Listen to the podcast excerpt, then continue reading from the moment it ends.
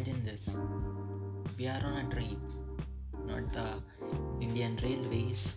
Imagination is power. So imagine a well classified train which you see in a hollywood movie. You're sitting next to a window looking around holding a book a mystery by graham greene.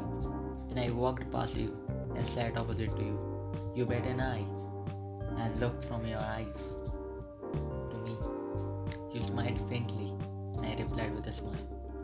I took my earphones out and started listening to my pathetic suicidal playlist.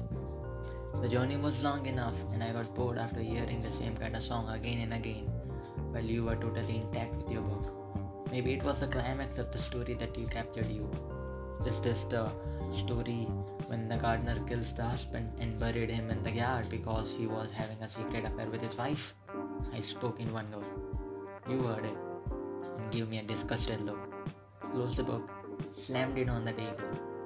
Thank you for wasting my adventure of 260 pages, you said, stood up, walked through the door. Well, here is the perfect example of life.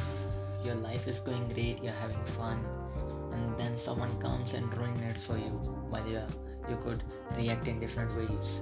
Well, books are merely stories perfectly made up in words, and stories are just lives because how profoundly did someone say that book ends when the author wants, but the stories of life goes on and on.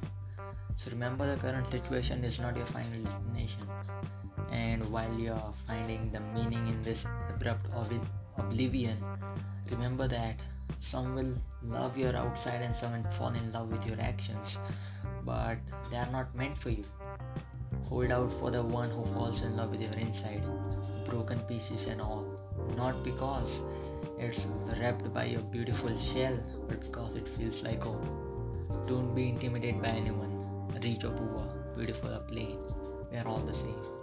Broken vases with the dream of one day being filled with real love.